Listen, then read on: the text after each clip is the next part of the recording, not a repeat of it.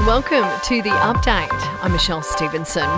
Well, lockdown is here for South Australians as they enter a seven-day statewide shutdown. You can only leave home for five reasons: to provide care, for essential work, to buy essential goods such as food, for medical reasons including COVID vaccinations or to get a COVID test, and to exercise with members of your own household.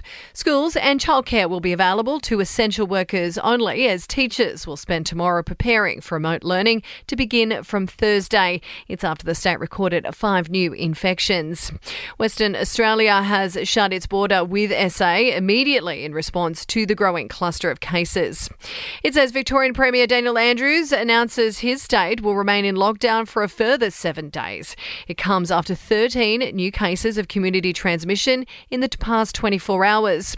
Of the new local infections, all but one are linked to exposure sites or previous cases. Premier Daniel Andrews says there's the possibility of similar undetected cases lurking in the community. We wish we could bring this in earlier, but we can't run the risk that there are cases out there that we don't know about. There are chains of transmission that are not yet contained. New South Wales has recorded seventy-eight new local infections, including twenty-one who were out in the community while infectious.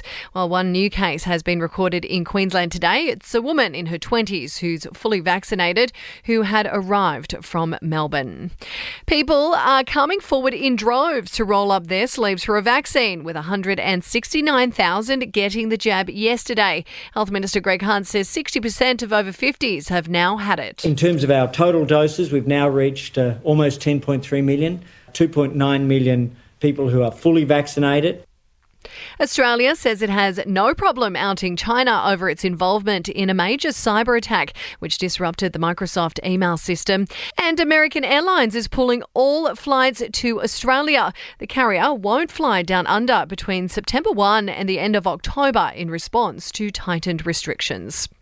To sport now, and our Olympic campaign gets underway tomorrow with the Australian softball team playing Japan and the Matildas taking on New Zealand in women's soccer, while Wimbledon champion Ash Barty is settling into Tokyo ahead of the Games. In entertainment news, and Kim and Kanye have put their divorce on hold at the weekend to take their kids to the museum, the pair putting on a united front as they spent time with their four children. Well, COVID has hit the set of the Game of Thrones prequel. Producers have been forced to halt production in the U K after a worker on House of the Dragon tested positive to the virus. And apparently Amy Winehouse's signature beehive started out as a joke, but then it stuck. The late singer's hairdresser was just messing around when he styled her locks into what became her trademark do. And that is the latest from the Nova Podcast News Team. We'll see you tomorrow morning for another episode of The Update.